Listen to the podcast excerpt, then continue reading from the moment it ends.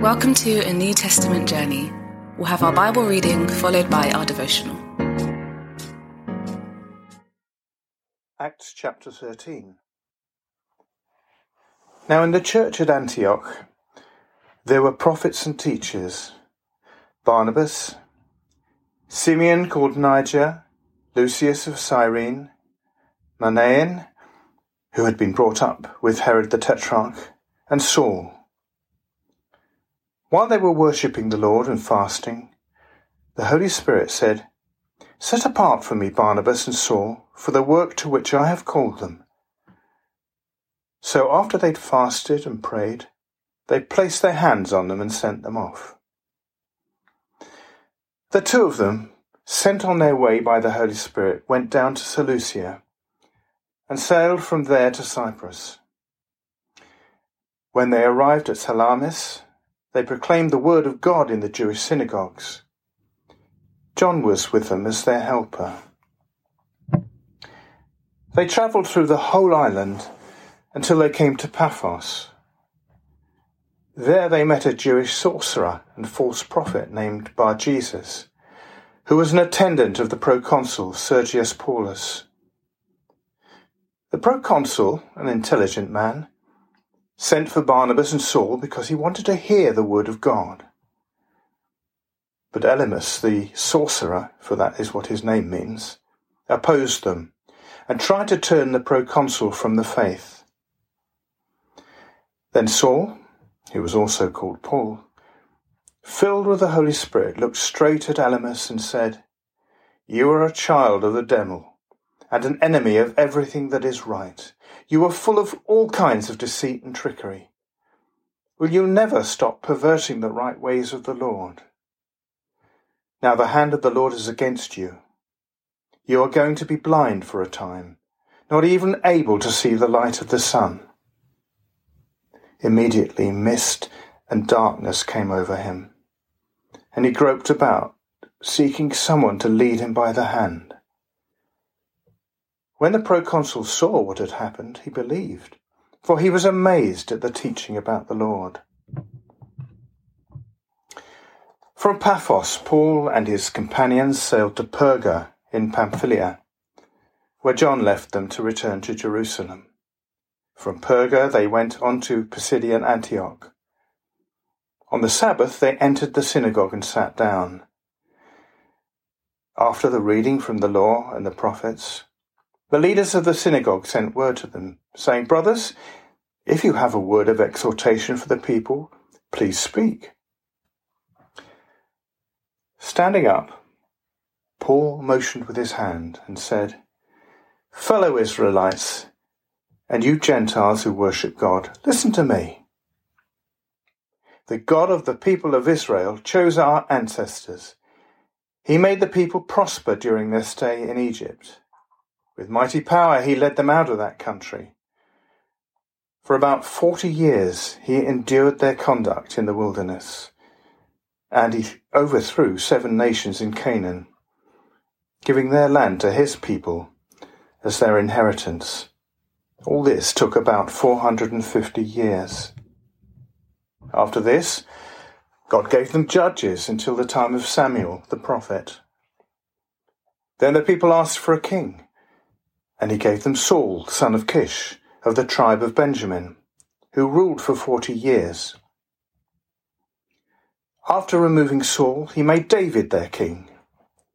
God testified concerning him, 'I have found David, son of Jesse, a man after my own heart. He will do everything I want him to do.' From this man's descendants, God has brought to Israel the Saviour Jesus, as he promised. Before the coming of Jesus, John preached repentance and baptism to all the people of Israel. As John was completing his work, he said, 'Who do you suppose I am?' 'I am not the one you're looking for, but there is one coming after me, whose sandals I am not worthy to untie.' Fellow children of Abraham, and you God-fearing Gentiles, it is to us that this message of salvation has been sent.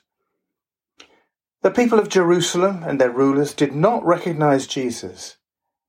Yet in condemning him, they fulfilled the words of the prophets that are read every Sabbath. Though they found no proper ground for a death sentence, they asked Pilate to have him executed. When they had carried out all that was written about him, they took him down from the cross and laid him in a tomb. But God raised him from the dead, and for many days he was seen by those who had travelled with him from Galilee to Jerusalem. They are now his witnesses to our people. We tell you the good news. What God promised our ancestors, he has fulfilled for us, their children, by raising up Jesus. As it is written in the second psalm, "You are my son, today I have become your father." God raised him from the dead so that he will never be subject to decay. As God has said, "I will give you the holy and sure blessings promised to David." So it is also stated elsewhere, "You will not let your Holy One see decay." Now when David had served God's purpose in his own generation, he fell asleep. He was buried with his ancestors, and his body decayed. But the one whom God raised from the dead did not see decay. Therefore, my friends, I want you to know that through Jesus the forgiveness of sins is proclaimed to you. Through him, everyone who believes is set free from every sin, a justification you were not able to obtain under the law of Moses. Take care that what the prophets have said does not happen to you. "Look, you scoffers, wonder and perish, for I am going to do something in your days that you would never believe, even if someone told you." As Paul and Barnabas were leaving the synagogue, the people invited them to speak further about these things on the next Sabbath. When the congregation was dismissed, many of the Jews and devout converts to Judaism followed Paul and Barnabas, who talked with them and urged them to continue in the grace of God. On the next Sabbath, almost the whole city gathered to hear the word of the Lord. When the Jews saw the crowds, they were filled with jealousy. They began to contradict what Paul was saying and heaped abuse on him. Then Paul and Barnabas answered them boldly, "We had to speak the word of God to you first. Since you reject it and do not consider yourselves worthy of eternal life, we now turn to the Gentiles, for this is what the Lord has commanded us. I have made you a light for the Gentiles, that you may bring salvation to the ends of the earth." When the Gentiles heard this, they were glad and honoured the word of the Lord, and all who were appointed for eternal life believed. The word of the Lord spread through the whole region, but the Jewish leaders incited the God-fearing women of high standing and the leading men of the city. They stirred up persecution against Paul and Barnabas and expelled them from their region. So they shook the dust off their feet as a warning to them and went to Iconium. And the disciples were filled with joy and with the Holy Spirit.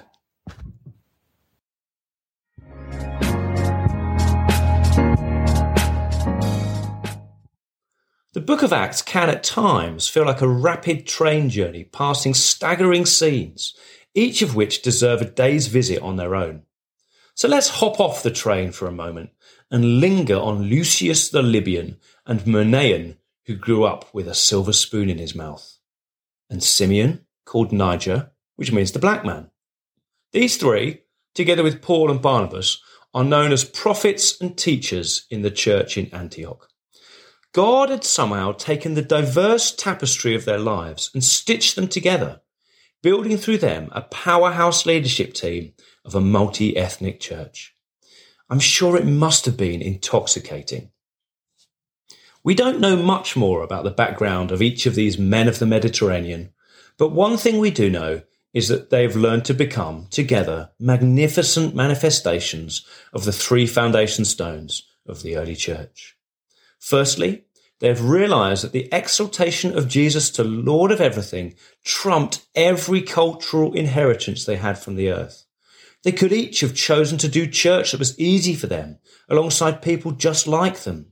But they realized Jesus had been exalted to King of heaven, with sovereign authority to unite in him all peoples across the earth. So they put in the work to forge a church with the fusion culture of heaven, becoming a living witness to Jesus, uniting all people together under his universal lordship. Secondly, they seem to have reinterpreted the Old Testament through the lens of Jesus. Most commentators think Saul and Barnabas regarded Isaiah sixty-six, verses eighteen to twenty-one, as the defining text for the work they were called to, with the journeys they travel on mapping so closely to what Isaiah puts in that prophecy. And then, thirdly, we see them honouring the Holy Spirit. Oh, this wonderful Spirit who speaks and helps and empowers through the laying on of hands.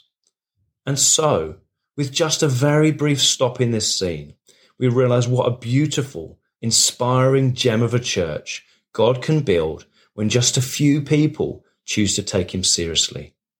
We see how living these three kingdom principles can turn diverse and ordinary people into a powerhouse for God's purposes. Question for reflection. What part could you play in bringing different cultures together to become a powerhouse for Jesus?